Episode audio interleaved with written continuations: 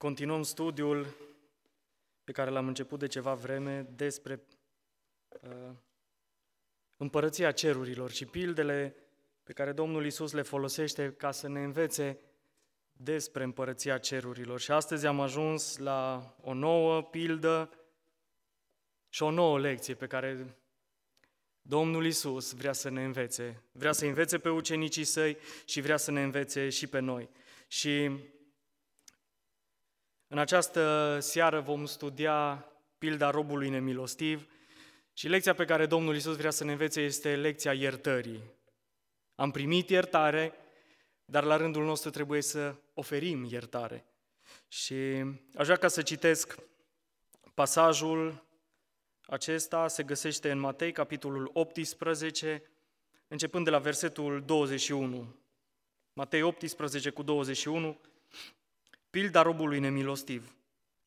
Atunci Petru s-a apropiat de el și a zis, Doamne, de câte ori să iert pe fratele meu când va păcătui împotriva mea?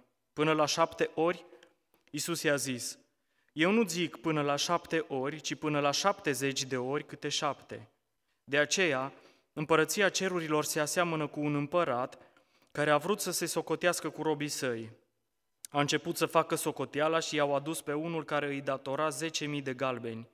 Fiindcă el n-avea cu ce plăti, stăpânul lui a poruncit să-l vândă pe el, pe nevasta lui, pe copiii lui și tot ce avea și să se plătească datoria. Robul s-a aruncat la pământ, i s-a închinat și a zis, Doamne, mai îngăduie-mă și îți voi plăti tot. Stăpânul robului aceluia, făcându-i se milă de el, i-a dat drumul și i-a iertat datoria. Robul acela, când a ieșit afară, a întâlnit pe unul din tovarășii lui de slujbă, care era dator 100 de lei. A pus mâna pe el și strângea și îl strângea de gât, zicând, plătește-mi ce-mi ești dator. Tovarășul lui s-a aruncat la pământ, îl ruga și zicea, mai îngăduie-mă și îți voi plăti. Dar el n-a vrut, ci s-a dus și l-a aruncat în temniță până va plăti datoria. Când au văzut tovarășii lui cele întâmplate, s-au întristat foarte mult și s-au dus de a-au spus stăpânului lor toate cele petrecute.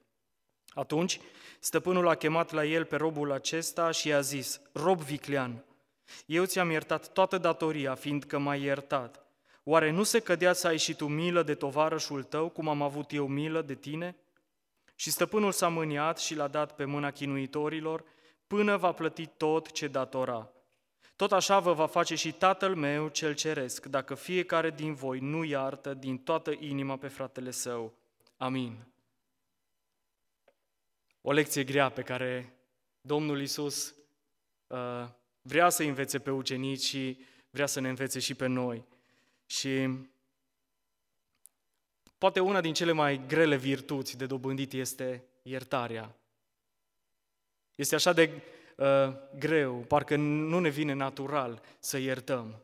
Însă Domnul Isus folosește această pildă și spune împărăția cerurilor, în împărăția cerurilor intră cei care au primit iertarea și cei care au oferit iertarea la rândul lor.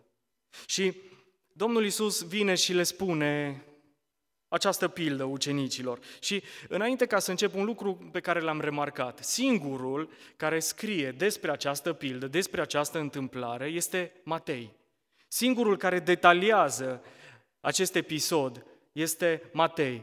Și m-am gândit oare de ce doar Matei a scris despre această pildă, despre această învățătură? Și nu am un răspuns exact din Scriptură, dar mi-am imaginat poate că Matei a înțeles mai adânc ce înseamnă iertarea. El fiind un vameș, căruia i s-a iertat mult, cuvântul lui Dumnezeu spune cine iar, cui se iartă mult, iubește mult. Și poate pen, pentru Matei acest, această întâmplare, această pildă a avut o însemnătate mai aparte decât ceilalți evangeliști. Dar, trecând la următorul pas, această lecție nu este doar pentru Matei, această lecție nu este doar pentru Petru, care vine la Domnul Isus și îl întreabă despre iertare, nu este nici măcar doar pentru poporul evreu, poporul Domnului, ci este și pentru noi astăzi, este pentru mine și este pentru fiecare dintre noi. Domnul Isus dorește să, înve- să învețe pe oameni, să ne învețe pe noi această lecție, această virtute, iertarea. Și am stat și m-am uitat un pic în cuvântul lui Dumnezeu uh, încă de la început, Dumnezeu a dat porunci poporului Israel. Și în aceste porunci și în aceste legi învăța chiar despre iertare. Încă din vechime Dumnezeu a învățat pe poporul său în, Levi, în Levitic ce presupune iertarea și cum o poți obține iertarea. Iertarea în relația cu Dumnezeu și în Levitic, capitolul 4, capitolul 5, capitolul 6, um, pentru ca omul să fie iertat sau ca omul să fie iertat de vina sa, trebuie să aducă o jertfă de ispășire. Și această jertfă de ispășire consta într-un animal și fiecare om venea uh, la preot cu un vițel, cu o pasăre sau cu un miel, care trebuia să fie jertfită. Și aceasta era jertfa de ispășire. Astfel, păcatul îi era iertat și omul primea iertarea în relația cu Dumnezeu. Dar mai mult decât atât, Dumnezeu învață pe, învață, își învață poporul și cum să oferă iertarea celor din jur. Nu doar iertarea pe verticală cu Dumnezeu. Și în Deuteronom, capitolul 15, Dumnezeu îi învață și despre iertarea pe care trebuie să o ofere semenilor, despre iertarea pe care trebuie să o ofere fraților lor. Și în Deuteronom, capitolul 15, versetul 2 și versetul 3, de fapt tot capitolul poartă acest titlu Anul de iertare. Și Dumnezeu vine și învață pe oameni, pe, uh, pe acest popor, cum să ofere iertarea fraților lor. Și versetul 2 și 3 din Deuteronom, capitolul 15, cuvântul lui Dumnezeu spune și iată cum se va face iertarea. Când se va vesti iertarea în cinstea Domnului, orice creditor care va fi împrumutat pe aproapele său să-i, împrum, să ierte împrumutul. Să nu silească pe aproapele său și pe fratele său să-i plătească datoria. Și versetul 3. Vei putea să silești pe străin să-ți plătească, dar să ierți ce ai la fratele tău. Să ierți ce ai la fratele tău. Și în, în contextul acesta, stăteam și uh, citind aceste versete din Matei, parcă poporul evreu, parcă Petru nu era în necunoștință de cauză, de ce presupune iertarea și cum se obține iertarea. Însă, chiar dacă aveau aceste noțiuni, aceste legi pe care Dumnezeu le-a dat încă din vechime, de multe ori acest popor se ghida după fraza ochi, dup- ochi după ochi, ochi pentru ochi și dinte pentru dinte. Parcă au uitat ce presupune iertarea. Și stăteam și mă gândeam la mine și la noi, și noi la nivel teoretic. În mintea noastră știm ce presupune iertarea, cum am obținut iertarea, cum trebuie să oferim iertarea celor din jurul nostru. Dar parcă sunt momente în care ne ghidăm și noi după acest proverb, ochi pentru ochi și dinte pentru dinte. Și lăsăm iertarea la o parte.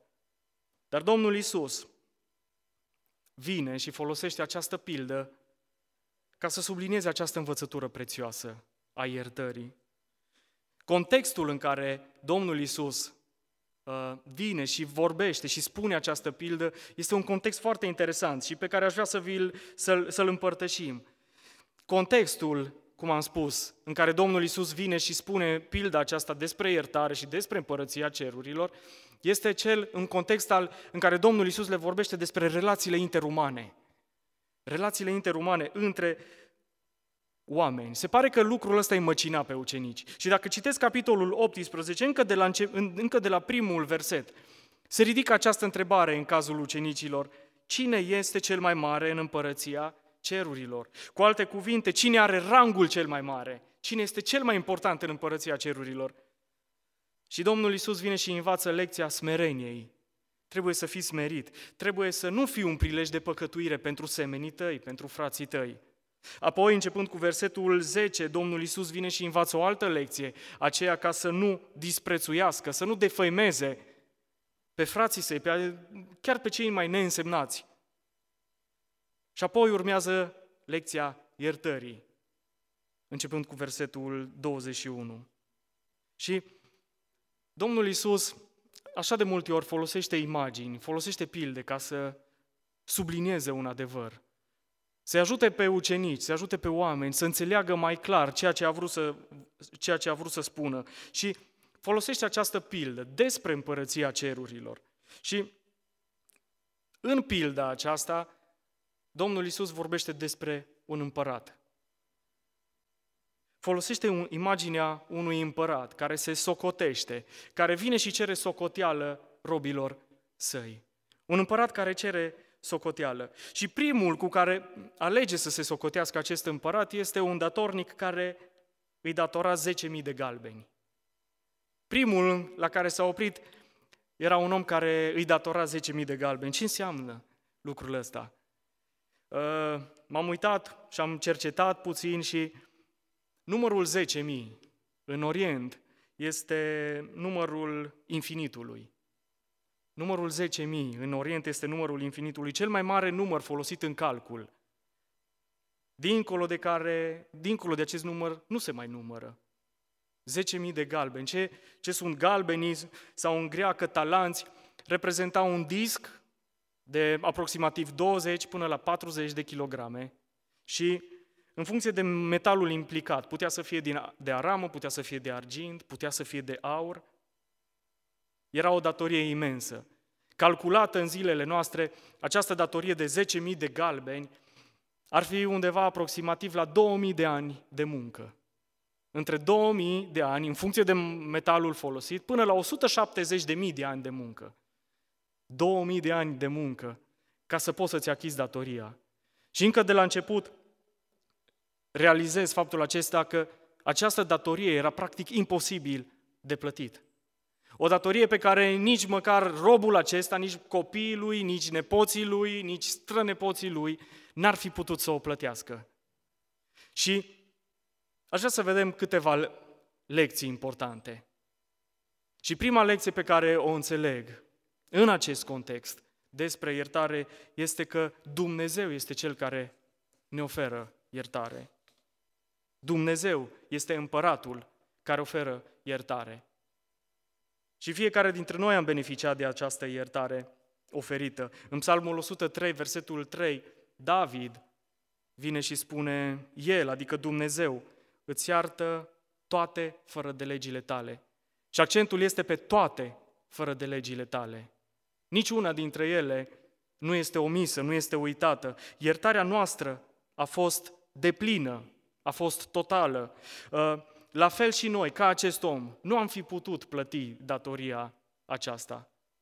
Oricât am fi încercat noi sau urmașii noștri sau urmașii urmașilor noștri, nu ar fi putut plăti datoria aceasta. Și uh, țin minte, acum câțiva ani, se spunea în biserică, era un calcul pe care îl făceam la vremea respectivă. Încercam să calculăm cam câte păcate face un om într-o viață.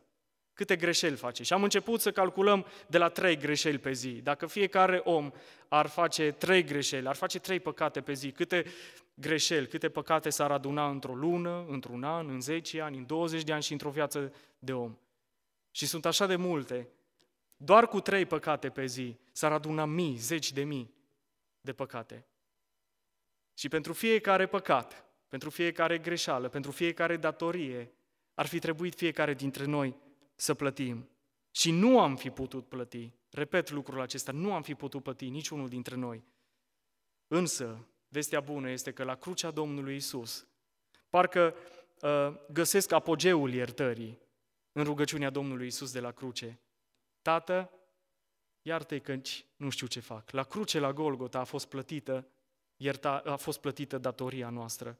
La fel ca acest rob viclean pe care, uh, așa cum îl numește Uh, Domnul Isus. A fost iertată vina noastră. Toată vina, toată uh, datoria omenirii a fost iertată la cruce, la Golgota.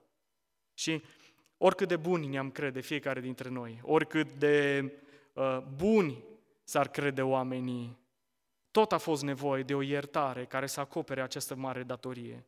Și nimeni nu a putut să o, o plătească decât unul singur, Domnul Isus Hristos. Uh,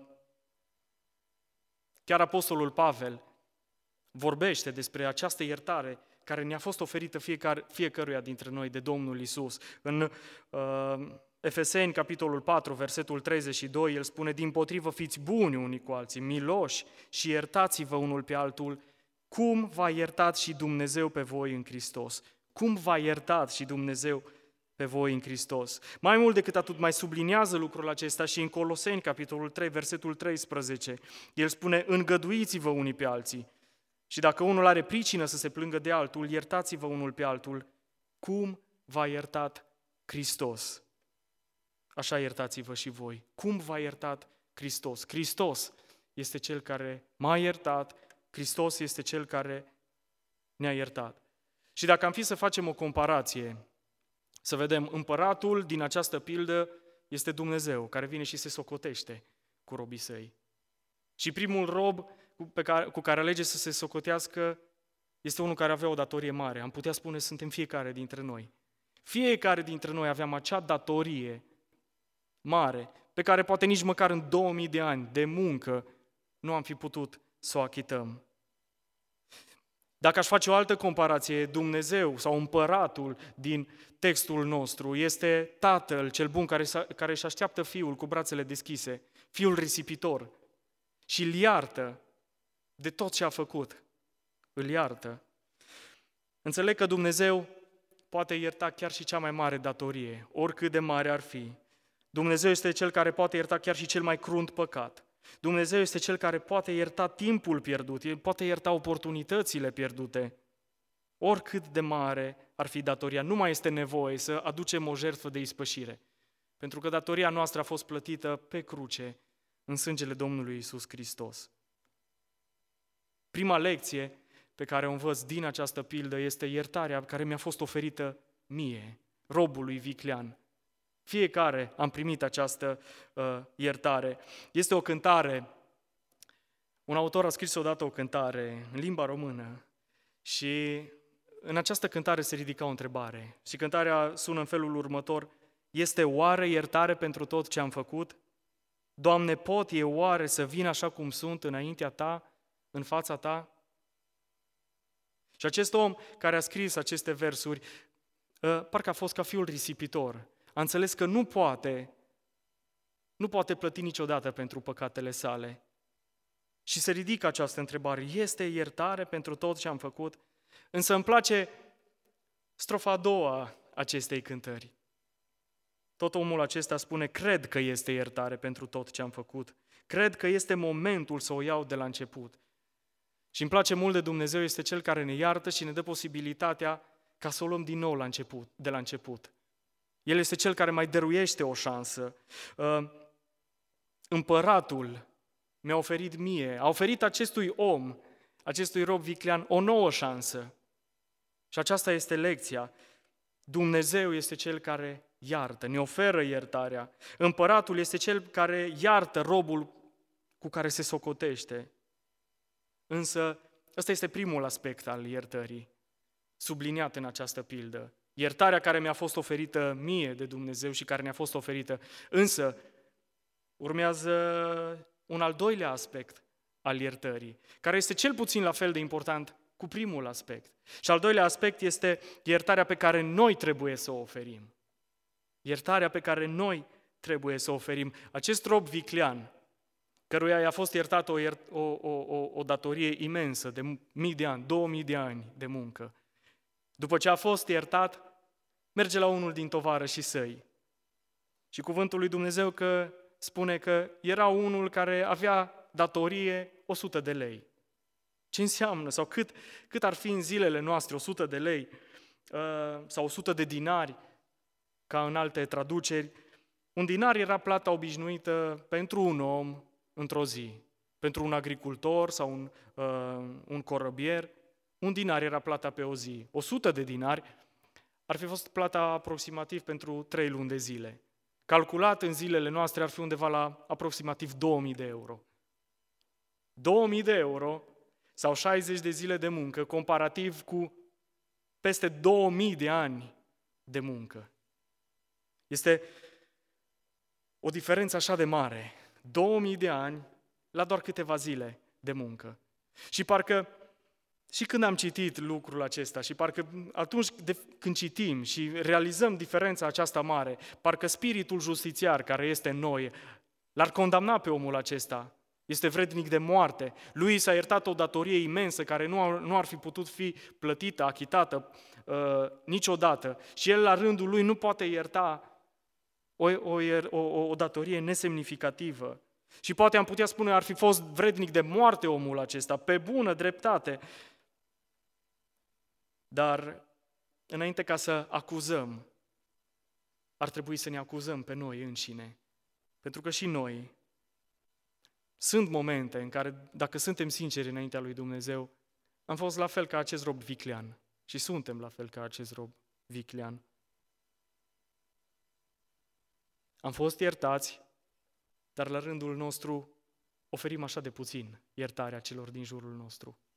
În rugăciunea Tatăl nostru, în Matei, capitolul 6, versetul 12, chiar rugăciunea aceasta vorbește despre iertare și spune și ne iartă nouă greșelile noastre, precum și noi iertăm greșiților noștri. Ne iartă greșelile noastre, precum și noi iertăm greșiților noștri. Apoi versetul 14, dacă iertați oamenilor greșelile lor și Tatăl vostru cel ceresc vă va ierta greșelile voastre.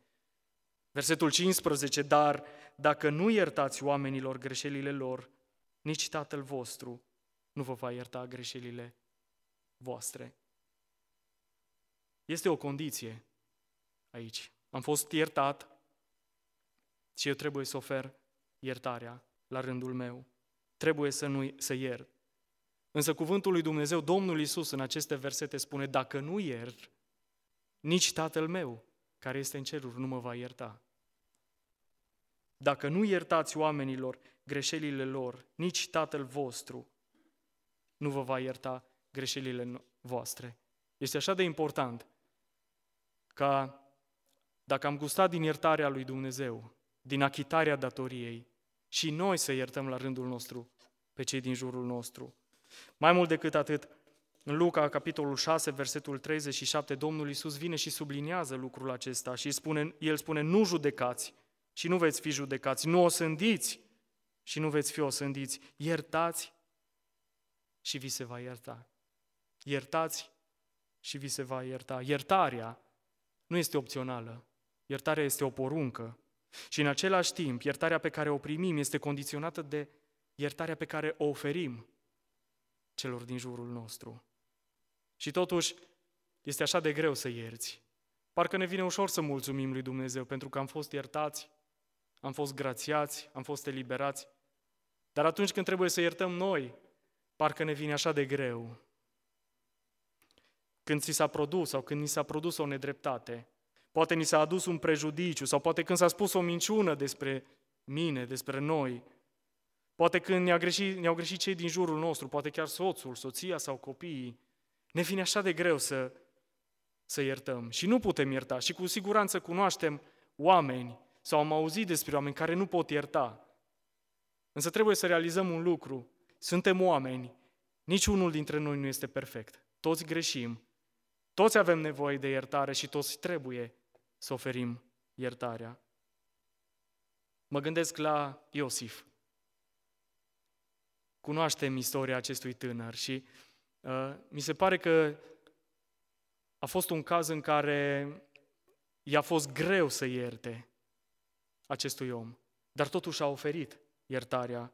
A fost părăsit nu de cei din jurul lui, ci a fost părăsit de, chiar de cei din casa lui, cei care trebuiau să fie cel mai aproape, frații săi.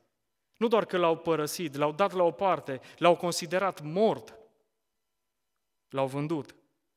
Și am putea spune, omul acesta avea toate motivele să se răzbune, avea toate motivele să nu ierte pe frații săi. Și totuși în Geneza, capitolul 45, versetul 4 și versetul 5, Iosif a zis fraților săi, apropiați-vă de mine și ei s-au apropiat. El a zis, eu sunt fratele vostru Iosif pe care l-ați vândut ca să fie dus în Egipt. Acum nu vă întristați și nu fiți mâhniți că m-ați vândut ca să fiu adus aici, căci ca să vă scap viața m-a trimis Dumnezeu înaintea voastră.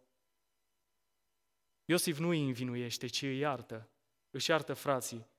Și cred că a fost așa, așa de greu să treacă peste orgoliul său, peste durerea care a fost pricinuită, dar a ales să ierte să ofere iertarea fraților săi. Chiar și când oamenii nu merită, chiar și atunci când oamenii pricinuiesc suferințe, dureri mari, trebuie să acordăm iertarea.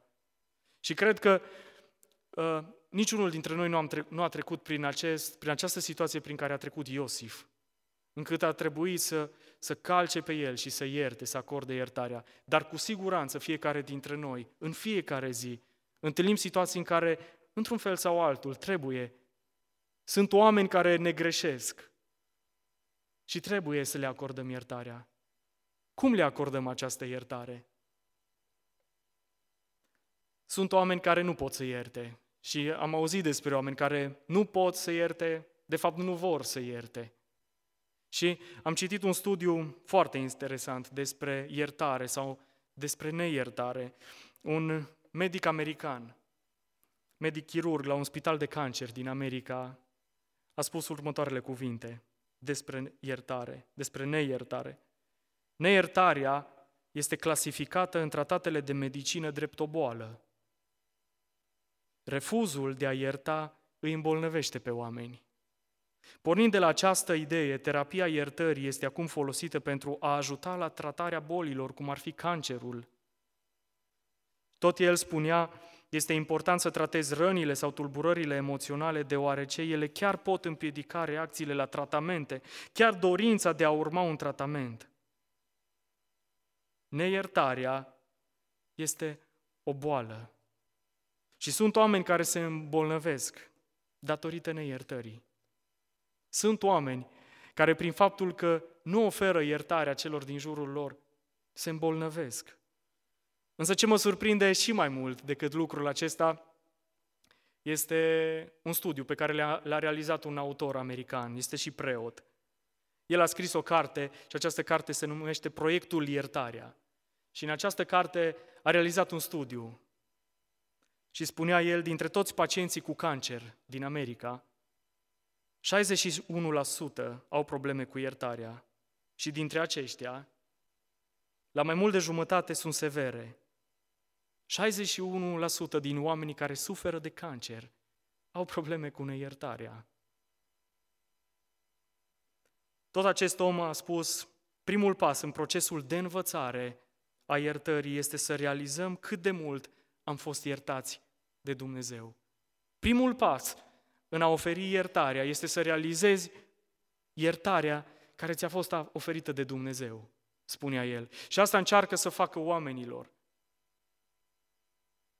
Atunci când o persoană iartă din inimă, ea este capabilă să găsească un sentiment de pace. Și spunea el, destul de des pacienții se referă la faptul că se simt mai ușori. Atunci când oferi iertarea, chiar simți că te simți mai ușor. Sunt așa de mulți oameni care nu, nu iartă. La fel ca acest rob viclean din această pildă. Un alt om, un uh, mare filozof, a, a scris câteva cuvinte pe care aș vrea să le împărtășesc cu dumneavoastră. Și el spunea, dacă vrei să fii fericit o clipă, răzbună-te. Dacă vrei să fii fericit o viață, iartă. Și aș vrea să repet lucrul acesta ca să ne rămână întipărit în minte.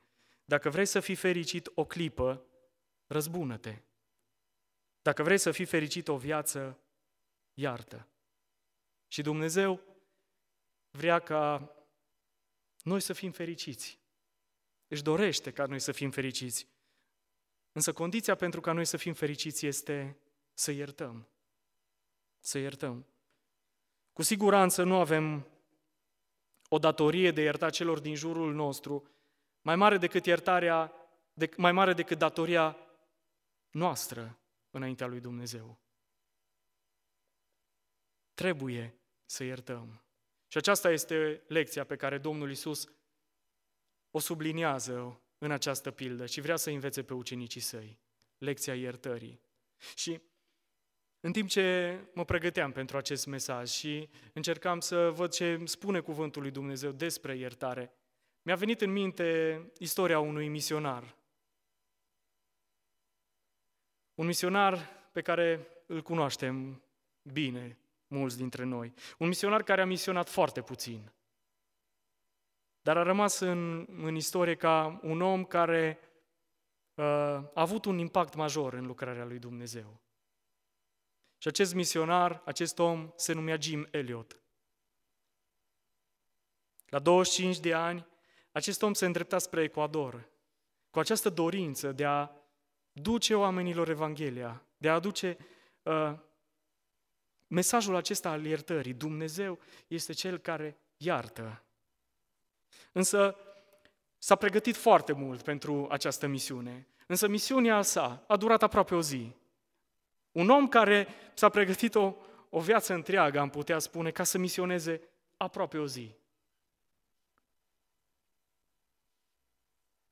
După ce avionul a aterizat în acel trip de canibali, uh, familia acestor tineri a pierdut contactul cu ei. Au fost cinci tineri. Acești oameni au fost găsiți după trei zile, morți. Acei oameni i-au uh, omorât într-un, într-un mod așa de crunt. Și în viețile familiei, chiar în mass media vremii respective, uh, s-a mediatizat un titlu foarte, foarte mult. Și acest titlu spunea Cinci vieți rosite, fără a-și atinge măcar scopul. Cinci vieți irosite, fără a-și atinge scopul. Și chiar în inimile, în inimile uh, soțiilor, a celor care au rămas, care au suferit în urma acestui, acestui uh, lucru tragic, s-a ridicat întrebarea, cum să ierți? Și au fost mulți oameni în jurul, acest, în, în jurul acestor familii care spunea, este imposibil să oferi iertarea. Cum să oferi iertarea când soțul tău s-a dus misionar, s-a dus să ajute și el a fost cel care a fost omorât? Cum, e, cum, să, cum să oferi iertarea? Este imposibil să oferi iertarea. După trei ani de la acest eveniment, soția lui Jim, Elizabeth Elliot, se afla la un botez și scria ea, Astăzi stau într-o căsuță la marginea râului, nu departe de locul unde a murit soțul meu. Lângă mine, într-o altă casă, se botează doi dintre cei șapte bărbați care mi-au ucis soțul. Iertarea este posibilă, spune această femeie. Chiar și atunci când e imposibil pentru cei din jur, iertarea este posibilă. Și această femeie a învățat să-și ierte chiar pe acei dușmani care i-au omorât soțul, pe acei oameni care au produs așa o rană imensă în inima ei. Și aceasta este lecția pe care Domnul Isus vrea să învețe pe ucenici și vrea să ne învețe pe noi. Iartă. Iartă. Pentru că noi am beneficiat de iertarea lui Dumnezeu. Suntem datori ca și noi la rândul nostru să oferim iertarea. Și în, te- în teorie parcă totul este destul de simplu. Însă spuneam la, la început, este așa de greu să ierți. Și de ce este așa de greu să ierți? Poate se ridică această întrebare. De ce este greu să ierți? Și este greu să ierți pentru că iertarea nu este naturală. Nu-ți vine în mod natural să ierți. Trebuie să treci peste tine, trebuie să treci peste orgoliul tău, trebuie să treci peste spiritul tău de a face dreptate uneori. Trebuie să treci peste pornirea firii de a se răzbuna, de a răspunde cu aceeași monedă. Iertarea nu este naturală. De aia, din cauza aceasta ne vine greu să iertăm. De ce este greu să ierți? Este greu să ierți, dar iertarea este cea care restabilește relațiile. Doar prin iertare, relațiile pot fi refăcute, pot fi sudate. Și din nou mă gândesc la frații lui Iosif. Conștiința lor era apăsată de, fra- de faptul că și-au omorât fratele. Însă prin această dovadă de iertare a lui Iosif, relațiile au fost sudate, relațiile au fost făcut, refăcute, relațiile din familie care erau rupte au fost reînodate. Doar iertarea este cea care poate restabili relațiile rupte. Și mă gândesc la noi, nu timpul, este o vorbă, timpul rezolvă totul. Nu, este o greșeală lucrul acesta. Nu timpul rezolvă totul, ci iertarea rezolvă totul. Și chiar și în biserica Domnului Isus, în trupul lui Hristos, doar iertarea este cea care poate reface relațiile. Doar prin iertare putem avea unitate unii cu alții. Neiertare aduce dezbinare, aduce relații rupte. Iertarea este cea care unește. Iertarea este cea care leagă. Iertarea. Aș vrea să mă apropii de final.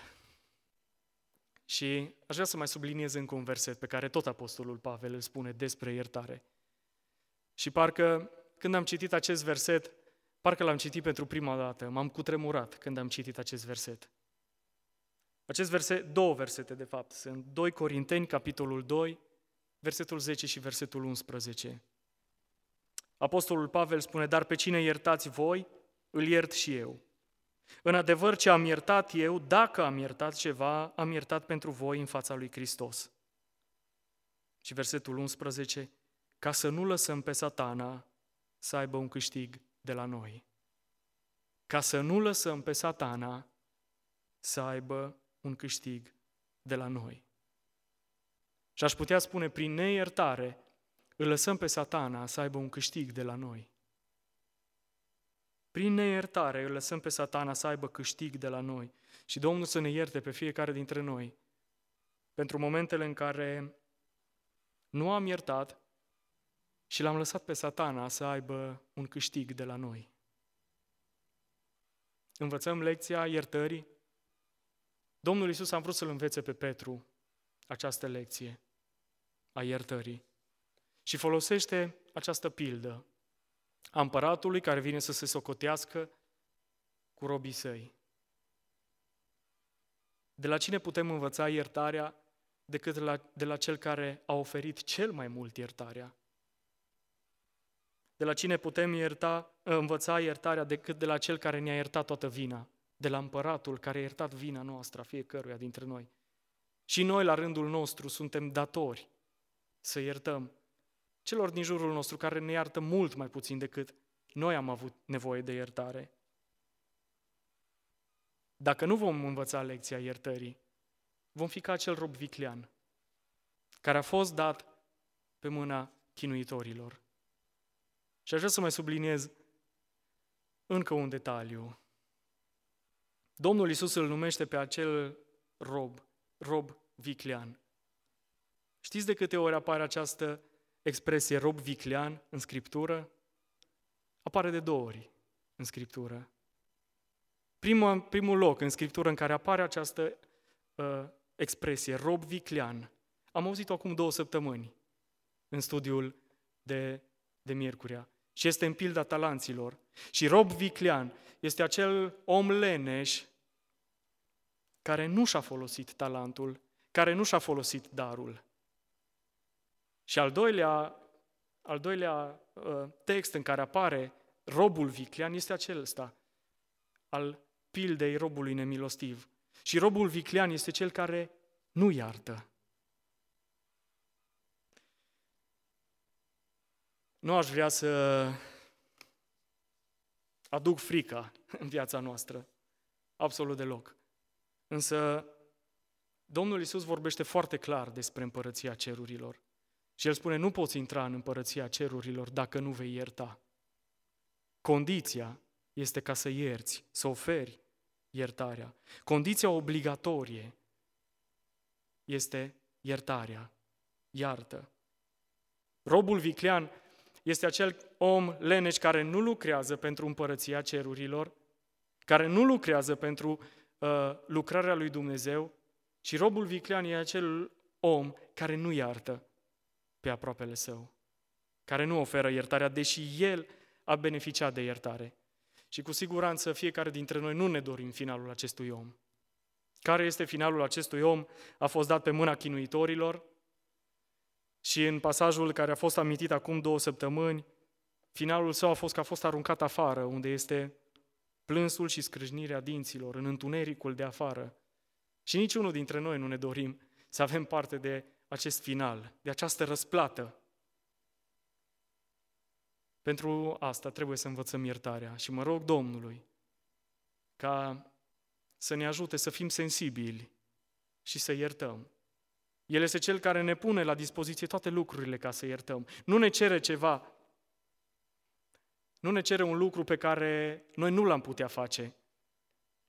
El ne-a iertat și dovada supremă de iertare a fost la cruce, la Golgota. Acolo a fost iert- plătită, achitată datoria noastră. Și noi, la rândul nostru, trebuie să iertăm. Nu putem trăi pe acest pământ fără să iertăm. Ne vom îmbolnăvi și am văzut lucrul acesta, știința dovedește lucrul acesta, iar finalul este unul crunt. Și mă rog Domnului ca să ne ajute să fim oameni care învață această lecție a iertării, ca să beneficiem de împărăția cerurilor, să fim oameni care, pentru că am beneficiat de iertare, să oferim iertarea la rândul nostru. Dumnezeu să ne ajute. Amin.